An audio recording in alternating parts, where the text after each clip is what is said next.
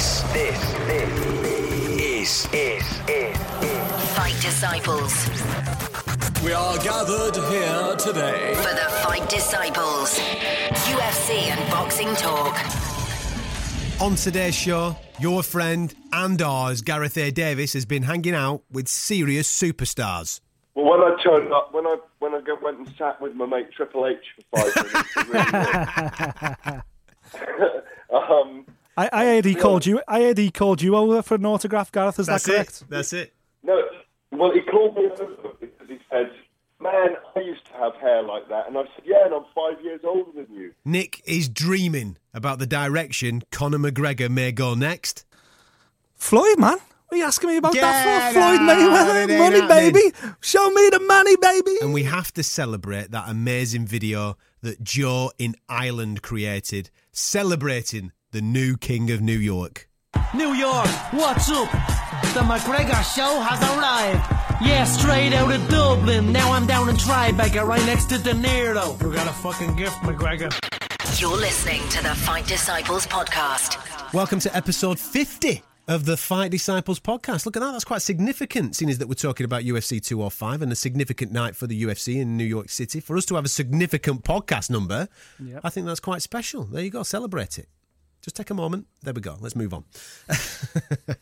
It is episode fifty. Thank you so much uh, for downloading. Um, you can, if you don't subscribe already, please do so by going to fight disciples dot com. You will never miss out on any of our weekly content. And I'm I'm I'm, I'm saying this from the bottom of my heart, that you should subscribe to us, because if you if you missed out on last week's bite-sized fight breakdowns. Uh, for the championship fights at U F C two oh five, then you missed an opportunity to make a few quid. Because me and Nick, we went through the fights, we made our own predictions, and within the predictions, we didn't just tell you who was going to win, we told you how they was going to win, and it was, do you know all this Mystic Mac stuff? Sack Mystic Mac, what you need to be doing is Mystic Disciples. That's what you need to be getting involved with right now. For example, yeah, when we was talking about last week's Uh, fight between Jędrzejczyk and uh, her mate Karolina. See how I avoided pronouncing that second name again there, good Nick? Lad. Yeah, there you go. Good lad. The battle of the Polish girls. This is what I said last week. Joanna to win, but I'm going to go uh, distance, unanimous decision. That's where I'm going to go. Yeah. Can't get more accurate than that, can you? Or can yeah. you? Can you get more accurate than that? I check think you might be able check to, yeah. out what Nick said about the big one between McGregor and Alvarez. I think he stops Alvarez. He stops him in the second round. A left hand and then ground and pound. Left hand, drops him with left hand, big left hand. And Jumps on gonna, top. Going to jump on top and he's going to beat him until the ref ref stops it. And we've got history, baby. That is some serious voodoo shit going on right there. I've just, do you know something? I checked the odds. The first one, unanimous decision, uh, Jędrzejczyk, wasn't major. All right, you could probably get about eight to one on that because a lot of people were saying that maybe Polish pride, blah blah blah blah. Mm. But um, a second round finish, Conor McGregor. Um, and if you have described it with actually a knockout or a T K O or something like that, like you did, you're talking sixteen between anywhere between sixteen and twenty-two to one. That's a decent return, mate. Not off. Well done, Sunshine. And if you think we were we were divided over the welterweight title fight yeah. as well, so you could argue so technically that we got them all. Yeah, you could argue we should have really said uh, we should have really gone right. You know what? Then let's call that one a draw. Imagine that for a triple. Oh, Ooh. mate, absolutely sensational stuff. Yeah, I'm, I've got to be honest, I'm feeling rather smug today in the studio, kind of sitting sitting back in my chair, you know. I've seen that one coming, yeah. So for anybody that ever slags us off saying these two don't know what they're talking about, look at that. Look at that. We just nailed it. Absolutely nailed it. Bang on the button there. Um, one thing that we weren't, though, we weren't in Madison Square Garden, which I'm a little bit jealous about because our guest on today's show is obviously a, a good friend of ours. We've worked with him on many different um, um, media platforms. We actually cover his programme. When he's off doing his thing, we cover his programme on Talk Sport too. The Fight Disciples go in and help him out whilst he's doing that. I'm, of course, referring to Gareth A. Davies, who is not no longer in New York. He is um, a little bit further south in Las Vegas because he's on the Ultimate Lads holiday. He's been to the Pacquiao fight, he's been to U F C two oh five, and now he's off to Kovalev Ward at the weekend. But we're going to talk to him about U F C two oh five. Me and Nick caught up with him for a little bit of a chat about the atmosphere in New York at the weekend. You're listening to the Fight Disciples podcast. The atmosphere in Madison Square Garden looked absolutely unbelievable. We were following you on social media as well, and uh, some of the videos that you were posting, some of the atmosphere with the Irish fans around uh, Times Square and all that just looked absolutely incredible. Was it as good as it was portrayed to be? Well, when I turned up, when I when I went and sat with my mate Triple H for five minutes, um, I, I heard he called you. I heard he called you over for an autograph, Gareth. Is that correct? That's it. No, well, he called me over because he said, "Man, I used to have hair like that," and I said, "Yeah, and I'm five years older than you." You know? um, and and and um, no, so to, to answer your first question, no, the, the atmosphere. Oh, it was it was very interesting because many of the journalists or writers or fanboys or whatever you want to call the huge phalanx of media that were there from the world, uh, but it really was a global um, kind of gathering. Um, very, very few of them had ever covered a um, a fight at Madison Square Garden. Having covered boxing there myself, I knew mm-hmm. that it's not quite the same as a big Las Vegas fight with, with say, I'm saying McGregor here, obviously headlining, and you know, a lot of Irish there, because people tend to kind of mass and conglomerate in one casino in Vegas, whereas in New York, you have everyone dissipating outside the venue mm-hmm. and just going to different bars and places around the city, so you don't really feel it. Mm-hmm. Yet in the venue itself, Madison Square Garden, there's almost a, a dust in there that, that comes out of the, I don't know, that comes out of the, I don't know, the ceiling or something, and it's an electrifying atmosphere in there. When you've got high tension and expectation, you know there's going to be drama, and the place is full, Um, it just creates this incredible atmosphere. And I was saying to them, all, you know, to other journalists all along, you've got to wait for Saturday night, because the weigh-in was quite a good atmosphere, and we yeah. didn't have the same crazy, crazy hordes of Irish fans coming over. It was more of a moneyed group. It was a, it was expensive to get tickets. Mm, yeah. um, you know, there was and, and tough. To it's expensive and tough. You know. Yeah. Sorry, Nick. They, were, they weren't only expensive, it was tough. You know, I knew a lot of people that had the money but just couldn't get their hands on them. The proverbial yeah. rocking horse, uh, rocking horse doo-doo. That's yeah, what you referred to. Exactly. And it, and it, uh, yeah, exactly. And it was an amazing atmosphere in there. From it seemed to go very quickly all night, um, mm. all the way up to um, Joanna Jędrzejczyk and um, and Karolina Kowalkiewicz, um, and. and because those girls went at it for five rounds, it kind of just really slowed the night up. And it was an exhausting fight watching them fight. And I I was very, very impressed with Kowalkiewicz or Kowalkiewicz. Um, I, I thought the, um, the the angle she created, the damage she created on Joanna, um, made for a fascinating fight. And, and I was disappointed for her that she couldn't get that finish, you know, mm. when she did hurt her. Um, but the night slowed to that point, and it was almost like there was a lull, and people started to feel a little tired, because it was, I think it was about midnight by then, yeah. Um, yeah. American time, and then we had, you know, the, the, the two title fights, which I'm sure you've got questions about as well, you know? Tell them Americans to suck it up, man. We did U F C two oh four with you. That was like three, four, five o'clock in the morning. It's midnight, that's nothing. We'd have loved that. Yeah, that's true. Well, in, in all honesty, by the time we'd finished uh, the whole night and done the press conferences, and five fighters came out and did them separately as they now do them, and mm. plus Dana White, mm. plus sitting around. I did a, I, I recorded um, a round table with uh, with four other journalists for, for Talk Sport, which of course you guys are very familiar with Talk yep. Sport and, and have been on there yourselves, of course. Um, the the you know I think it was. I think it was six a.m. I was getting into a cab to go back to Brooklyn where I was staying. So it was an all-nighter in many ways. Um, but, I mean, it, you know, that incredibly stacked card. I mean, Frankie Edgar and, and Jeremy Stevens was yeah. kind of a cracking fight. Mm. I mean, you know, Frankie Edgar is just so... Oh, he's just so lovable. Brilliant, so lovable. Absolutely brilliant. I can imagine a crowd went ballistic then, local boy, you know, from Jersey, so... They really did. They really yeah. did, Nick. They they really did. I mean, Yoel Romero, Chris Weidman, a brutal end. Yeah. And and, and, it, and it wasn't till the replay, because because of the weird angle of the knee. Yeah. Mm-hmm.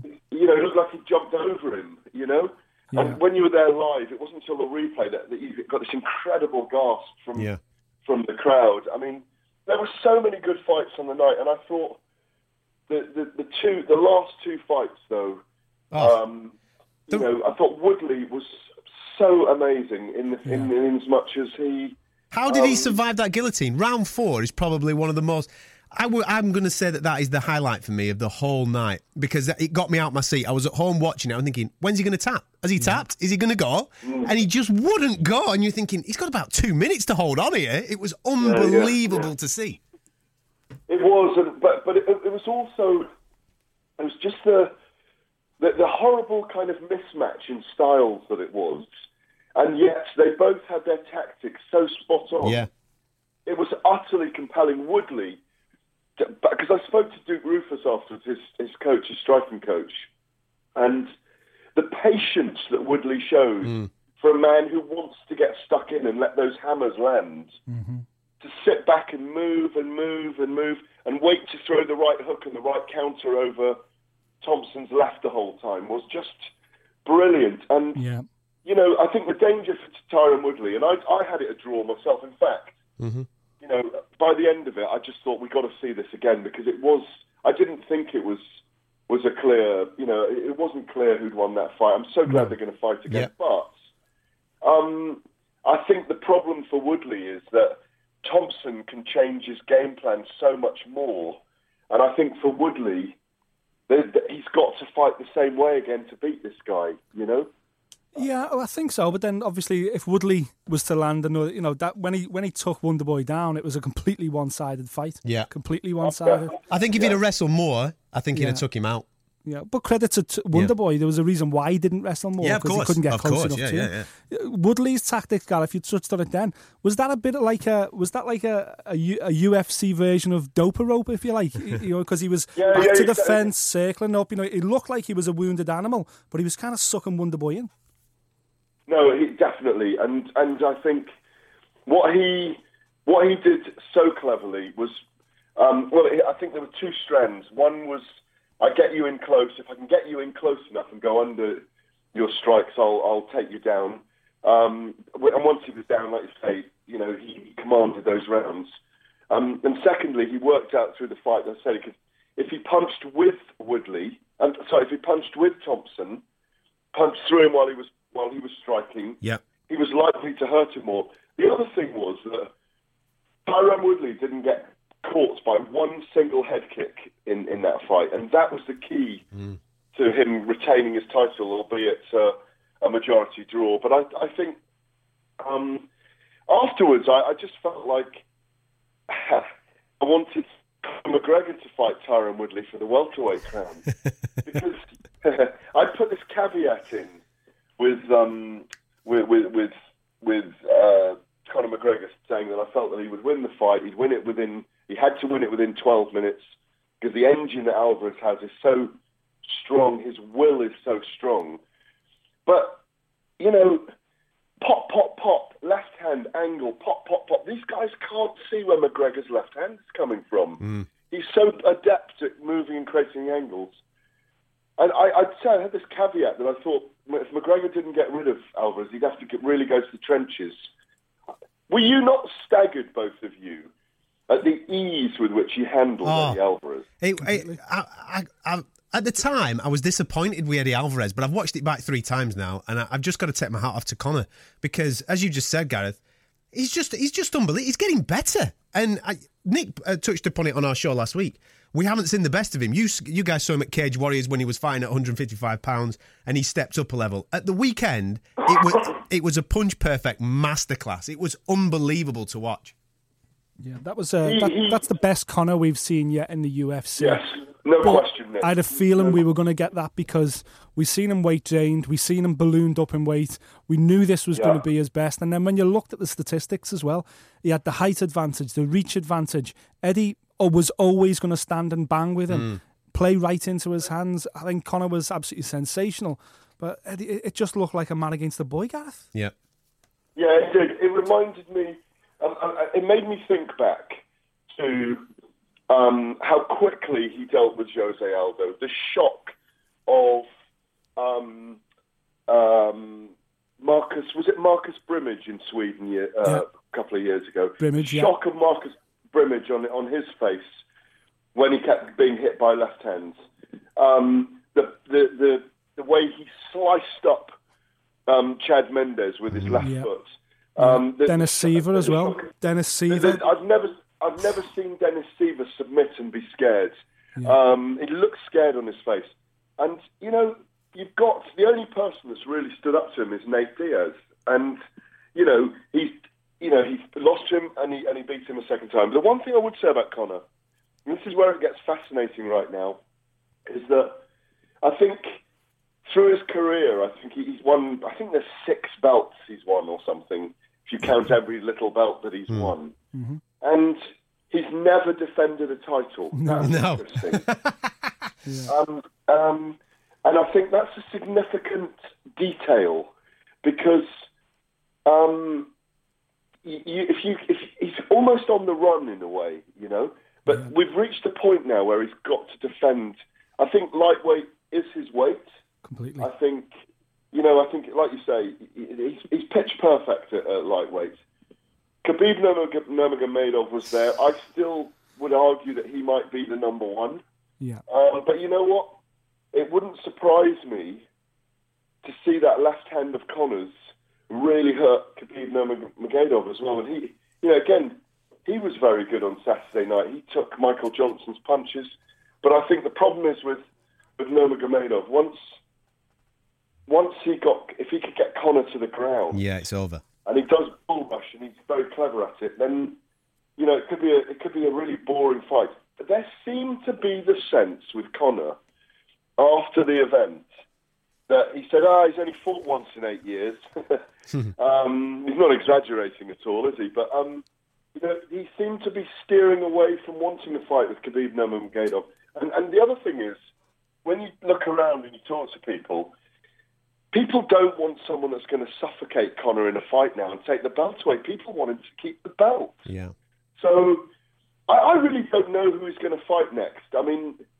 I don't know if you've got any ideas, um, but it's it's a difficult one to... He's not going to go back down to featherweight, I don't think, and defend no. against Jose Aldo because he's comfortable. But, um, you know, it should be Nurmagomedov, but who knows at this moment, you know? Mm-hmm. Exactly, exactly. Um, and Coach John Kavanaugh's actually been vocal today on uh, social media saying that he wants Nate Diaz Part three. The fans would probably want well, Nate Diaz Part three, wouldn't they? Yeah, I mean, I, I was with Nate on the Friday night and Nick outside a hotel for a little while. I, I did my kind of, you know, boys in the hood picture with him, and I looked like a stupid mad uncle, to be honest. uh, um, oh, it's awful. Um, yeah, I mean, Nate said he wanted. He was there for the trilogy. Um, Nick said he'd be coming back in February. He's been doing. He's done four triathlons this season. Mm. Um, And Nick was funny, though, as well, because he was saying that, you know, oh, my girlfriend's getting better than me at triathlon. Lovely kids. Um, they are absolute superstars. When they're walking around in New York, they're jumping in and out of limos, and there's just crowds everywhere. They they are a credit to themselves. Yeah. And I think to the sport, sometimes they do things wrong. You both know what I think about bottle throwing and all of that. I mean, mm. I'm sure you agree it's just wrong. Yep. Yeah. And, it's, and hopefully, I thought we were going to get an apology from Conor McGregor, and as he said, um, you know, afterwards, you know, I've said a lot of things over the about a lot of people in in the last couple of years to get to this place, and you know, I just want to say, you know, um, basically, you know, f you, Gareth. That's what he said. He said basically, f you. That's what he said. You thought, you thought an apology was coming, and he just said, I regret none of it. So, um, no, it's, it's, oh, listen, it was an absolute privilege to be there. It amazes me, actually, that no one's ever won belts concurrently in the U F C. I think there were guys that were capable of it in the past. Yeah, um, B J and Randy, of course, they, you know, they, they both yeah. had won different weight divisions, but B J was made to give up his belt hmm. to go and challenge for the welterweight belt because that was always kind of the U F C's policy there. But as we know, there's uh, things have changed since but, Conor started earning what he was earning. Well, the great thing is now for McGregor um, um, is that, you know, he really is Ireland's greatest sportsman um, and living sportsman. And he, I mean, Dana White walked out of there I mean, I went to grab Dana at the end of the event. Say, you know, I thought it was it was a great event. I didn't know he was coming to the press conference, and congratulate them. And our friend Mark Ratner was there as well. And we had a big hug in the middle of the arena, and you know, because as Nick will know, with Fighters Only, I think I've written about fifteen columns over the years on New York yeah. getting mm. um, sanctioned. So it's a great great to see those guys get their moments, because I know how hard they've worked. Mm. And had we not had those people, the no, likes of Lorenzo Fertitta and Mark Ratner and Dana White, we. You know, they've worked so hard um, to, to get New York to, to sanction it. And, and Dana just said to me, that kid, he said, I've never known anyone like it. He said, he's like no one else we ever fought. He said, after he won the belt, and I was in the ring with, in the octagon with him, he said, I'm just wondering now about who I want to fight next. And he said, no one says that. Yeah. That, that Conor had said to Dana, he said, no one says that. The kid's talking about who he's fighting next a minute after he's beaten the guy. And the world's his oyster now. As I said, I sat with Triple H. I don't know if you saw the story I did yesterday, that the that the W W E are opening the doors for Conor to come yeah, so and have an event. Yeah. Um, and that went, you know, fairly viral yesterday. I mean, I, so as I said, I sat with Triple H for five minutes, and he said he's the complete package. I'd love him over. A lot of my guys are two hundred pounds these days. You don't need to be a three hundred pound giant anymore. Mm-hmm. What does Conor walk around at? one eighty? He said, I'd love him. He said, he talks, walks. He's, he's a complete package. And, mm-hmm. and do you know what? It wouldn't surprise me. This is what I'm thinking at the moment. It wouldn't surprise me if Conor lets people like Nurmagomedov and Tony Ferguson scrap it out and they win an interim belt. He steps away for a year, his, to, you know, to spend some time with his newborn in... In, in April, May, with, with yeah. his partner, pregnant partner Dee, who's a lovely woman, I think, and um, and and you know they battle it out, and he does a W W E in the middle of next year to just drop ten ten million dollars in bank accounts. Yeah. Well, what are the U F C going to say? You know, you're not doing it. They can't. No, they, let, they let Ronda do it. They let Ronda do it. So exactly, and I love the fact he's forcing the hand of the U F C in terms of saying I want a percentage stake in it. No one, no one so far, I think, in the history of the U F C has has, has had the package no. that that he's got. If you roll Chael Sonnen into Anderson Silva, if you had Chael Sonnen's personality and Anderson Silva's fighting style, great analogy, you've probably yeah. got Conor McGregor. And that's I've never it. said that before, and I probably do think that now. Yeah, that's a great analogy, yeah. I think that's spot on. This is the Fight Disciples podcast. Subscribe now via the iTunes Store. See, I like what Gareth was saying there about Khabib. It's the fight that makes sense. It's the fight that if you were ringside in New York and you, you kind of watch Khabib perform against Michael Johnson, you come away, you think, yeah, yeah, he's the number one contender. You know, Conor kind of shimmied in front of him anyway. He's the only guy that's going to fight for the lightweight title. I kind of disagree. I kind of disagree. It will happen. I can't see Conor's Conor's team wanting to put him in front of Khabib. Mm. But I did take a little bit from that Khabib performance against Michael Johnson that I thought, aye, aye. Prior to that fight, I thought Conor gets ragdolled by Khabib.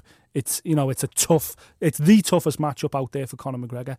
But watching that fight against Michael Johnson, now I know Khabib was ace at him. I know he performed well. That Kimura finish, he got it in the third round. Second round, complete domination. But, you know, in that first round, Michael Johnson was landing left hands and he was landing them regular as well. And I thought, mm. if Conor does that, is the same, you know, is he going to be able to sugar off? Is he going to be able to walk through it? Because Conor McGregor hit you with the left hand, as he proved again at the weekend with Eddie Alvarez. Boy, you're going down, and you're going down heavy. And I thought in the main fight with Alvarez, when he caught him with that first left hand, midway through the first round, and Eddie went down, like every other opponent that Conor's beat in the U F C, who's finished in the U F C with that left hand, Eddie had the same look on his face, that cat caught in the headlights look. That's like, oh my God, what has just hit me? And I think if he hit Khabib Nurmagomedov with that left hand, he'd have exactly the same look on his kite. So what's next then? What's next for you, for Conor, for you? Floyd, man. What are you asking me about Get that for? Floyd Mayweather, money, happening. baby. Show me the money, baby. Listen, he's obviously, his big announcement at the weekend, he, he wanted to make an announcement within the octagon. I think that was quite obvious. Yeah. Um, but then he got a little bit distracted because he wanted that second belt. They got the second belt. Tyron Woodley, what a that lovely belt, fella. Why, both belts should have been ready. Yeah, what the hell is going on? But what a lovely guy Tyron Woodley is, you know what I mean? They've yeah, had a little bit of altercation throughout the course of the week, and he helped him out by sorting him out with his belt. And by the way, uh, Tyron Woodley is a Fight Disciple. He follows us on social media and he liked a few of our tweets over the weekend as well when we were bigging him up, because we do big him up because you're his best mate. He's and my you boy. Love him. Ty- you do. Tyron Woodley is my boy. Well done, Ty. Um, but what next for Conor? He's announced um, that he is going to be a daddy in yes. May. Yeah. Um, he wants equity of the, of the uh, U F C, of which Gareth's just been speaking about there, and we probably agree with why not call it out while you can. So yeah. What next? You've just mentioned Khabib. There's Tony Ferguson, who I'm a massive fan of. Um, Coach Kavanagh, as I've just mentioned there, has been talking about Nate Part three. We yep. just talked about Tyron Woodley. There's an opportunity there because he doesn't defend his belts, as we've just been saying. Maybe he steps up to uh, one seventy. Yep. What does he do next, mate? Or do we not see him now for twelve months? Well, I don't think... Well, that's a good question, actually. I don't think we're going to see him for at least six months. But the fact that, as as Gareth's just revealed there, he was actually saying to Dana in the octagon, I'm thinking about who I'm going to fight next. Maybe we're wrong. Maybe he is going to be back in there a little bit sooner than we may have imagined. But one name that isn't getting thrown around, but we certainly need to think about, is the interim featherweight champion, because he's waiting to fight Conor. Conor is the featherweight champion. So you could argue Conor has just won the lightweight belt, so that kind of ticks the lightweight. The featherweight belt, he hasn't...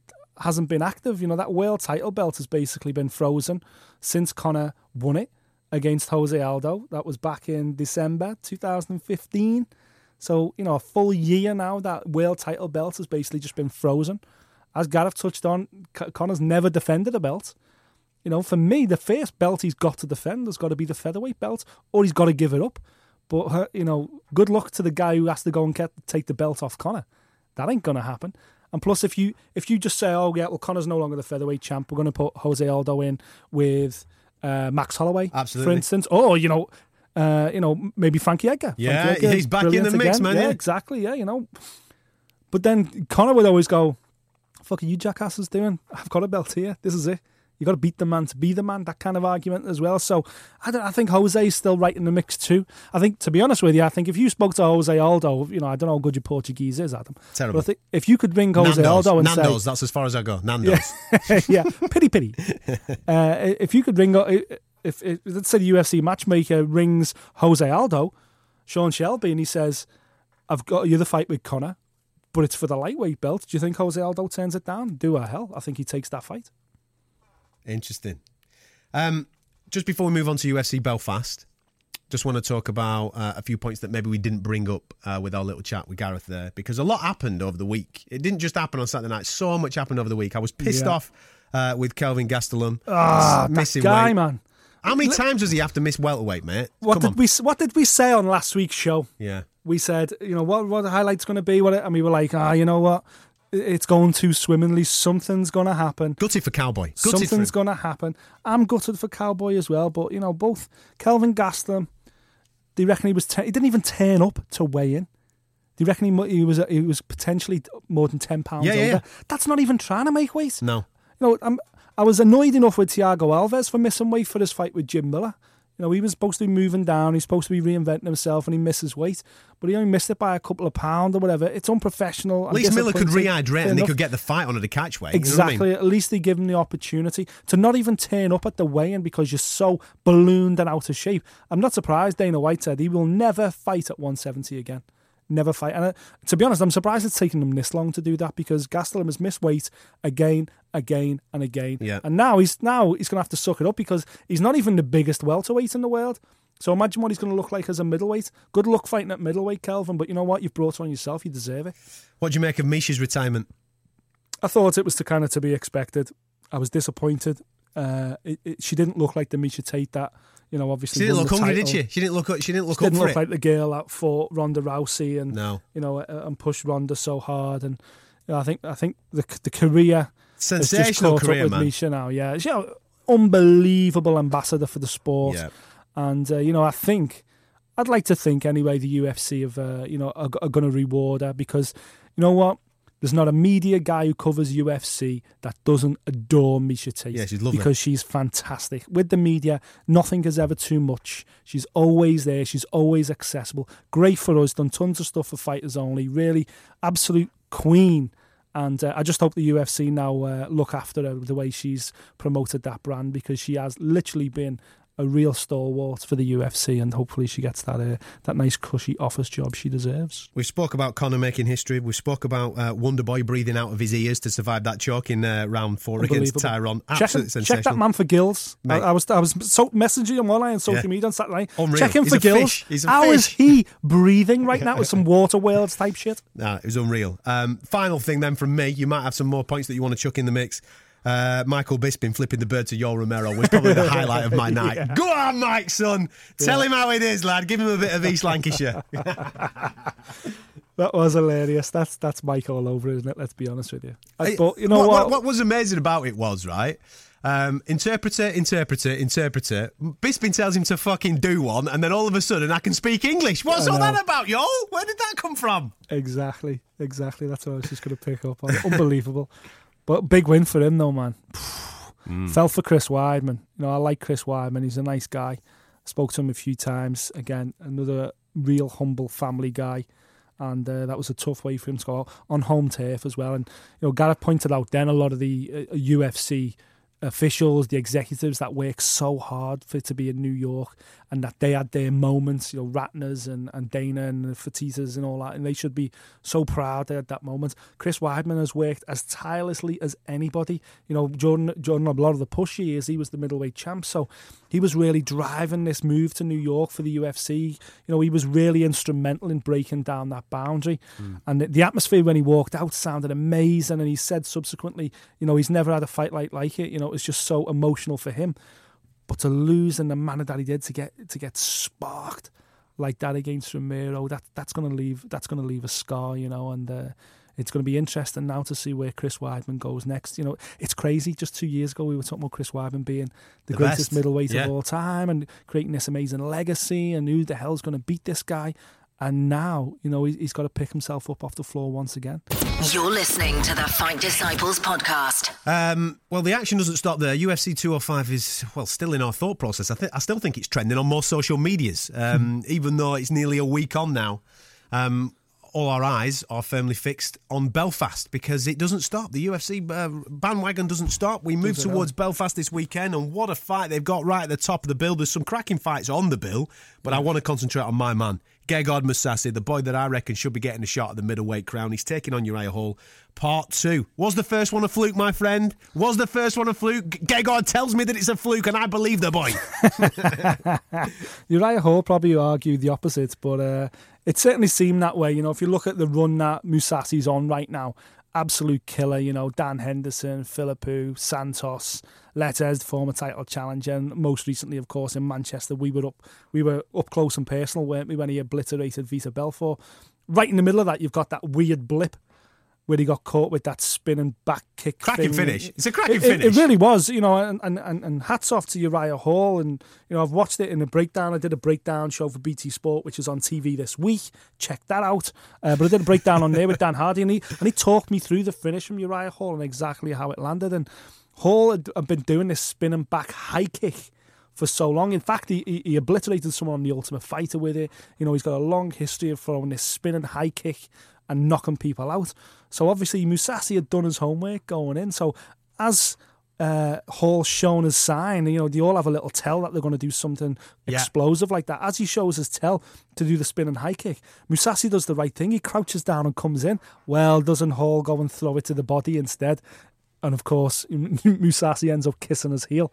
And, uh, you know, it w- was a shot that he was unable to recover from. Are you anticipating a, a stand-up fight here? Because both boys do like yes. to throw a lot of leather. This is going to be, yeah. let's stand in the middle and let's belt the living daylights out of each other. It is, yeah, and I completely expect Mousasi to do exactly what he did against Belfort. Just walk him down, get up close, rough him up, throw lots of shots, not allow Hall to get space to throw those type of kicks, to throw those type of shots.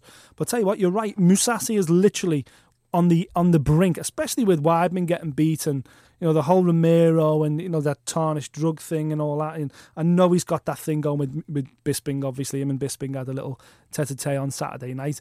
But I still think, for, certainly for this market, Mousasi-Bisping makes more sense. So that fight is definitely not off the agenda. I think if he's impressive this weekend in Belfast, which I fully expect him to be, if he disposes of Uriah Hall inside the distance, I think Mousasi gets the shot against Bisping. So it's right there for him. That's all he's got to do. He's just got to obliterate Uriah Hall and he gets his middleweight title shot for me. Best thing for fans in the U K is that uh, this is on B T once again, nine o'clock. It's a respectable hour, nine o'clock, nine p.m. Saturday night. You can check that out. Uh, Mousasi versus Hall two live from Belfast. Also on that card, just quickly, Um, one of our favourites, our boy Ross Pearson's on that card. He's taking on Stevie Ray. It's a bit of a battle of Britain, that, isn't it? Because it's England yeah. against Scotland in Northern Ireland. It couldn't get more Celtic. It's absolutely crazy. Exactly, yeah. It's the Sunderland boy against the uh, against the jock. And, uh, you know, it's uh, originally Ross was supposed to be fighting James Krause on this one. And it was, you know, it was kind of a... He's had a weird year, Ross Pearson, let's be honest. You know, he, he's been flitting between weight divisions. He's had an awful lot of fights this year. And to be honest with you, he's only won one of them. He's lost three. You know, and that's not Ross. You know, that's, you know, he's forever, like, much like Michael Bisping was a pioneer in the middleweight division, Dan Hardy in the welterweight division.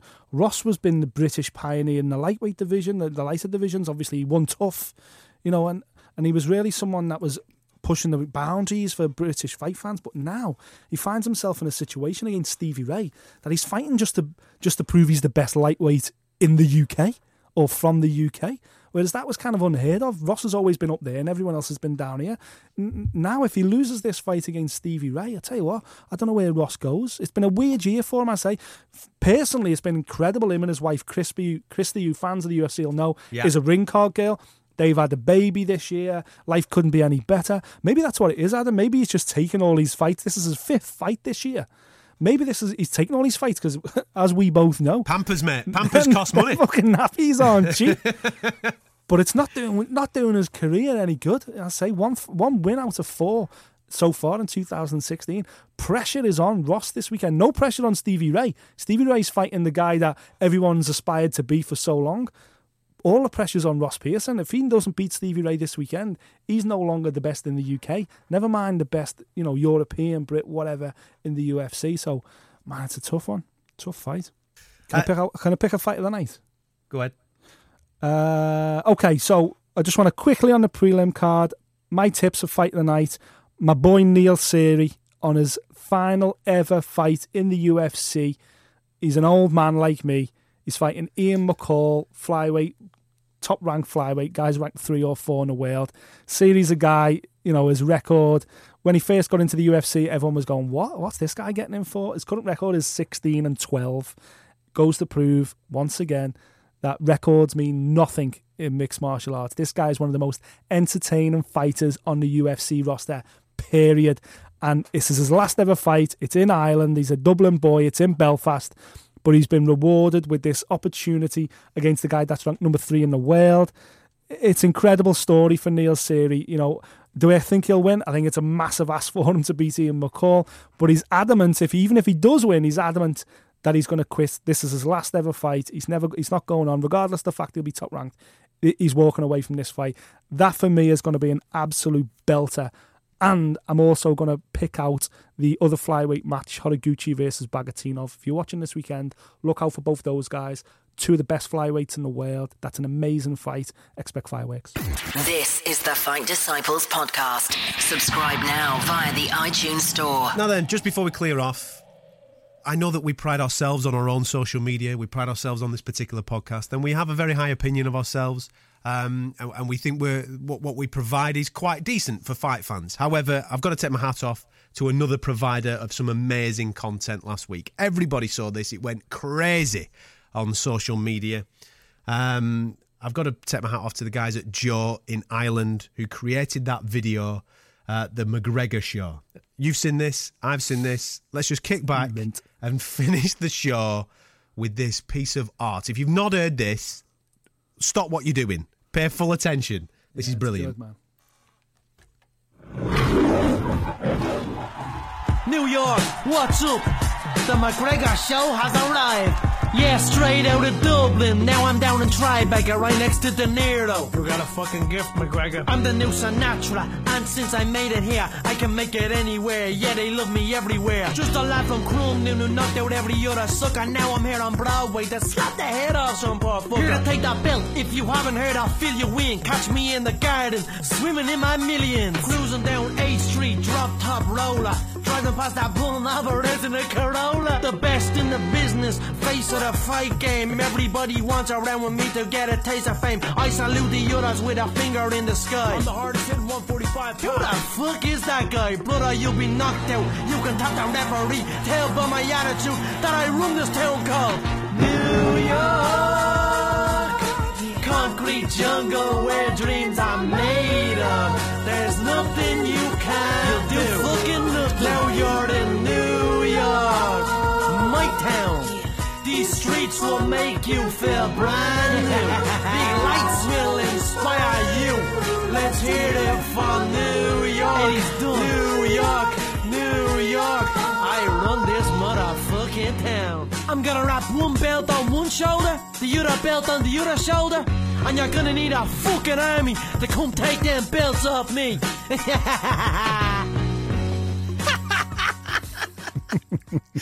The greatest thing that I've seen on the internet. Fair play, Joe in Ireland. Absolutely amazing. Awesome stuff. It's on our Facebook. We've shared it on our Facebook page. If you've not seen the video, it's even funnier when there's pictures next to it as well. Go and check it out. Uh, listen, thank you so much for uh, subscribing to the podcast this week. There'll be more action for you um, on next Thursday's show as we go back and review everything that happened in Belfast over the weekend. Hopefully Mousasi can come through that and maybe set up a fight uh, with Michael Bisping. Follow us on social media to get involved in the conversations at Fight Disciples on Facebook, Twitter and Instagram throughout the course of the week. Have a great weekend. Thank you for listening.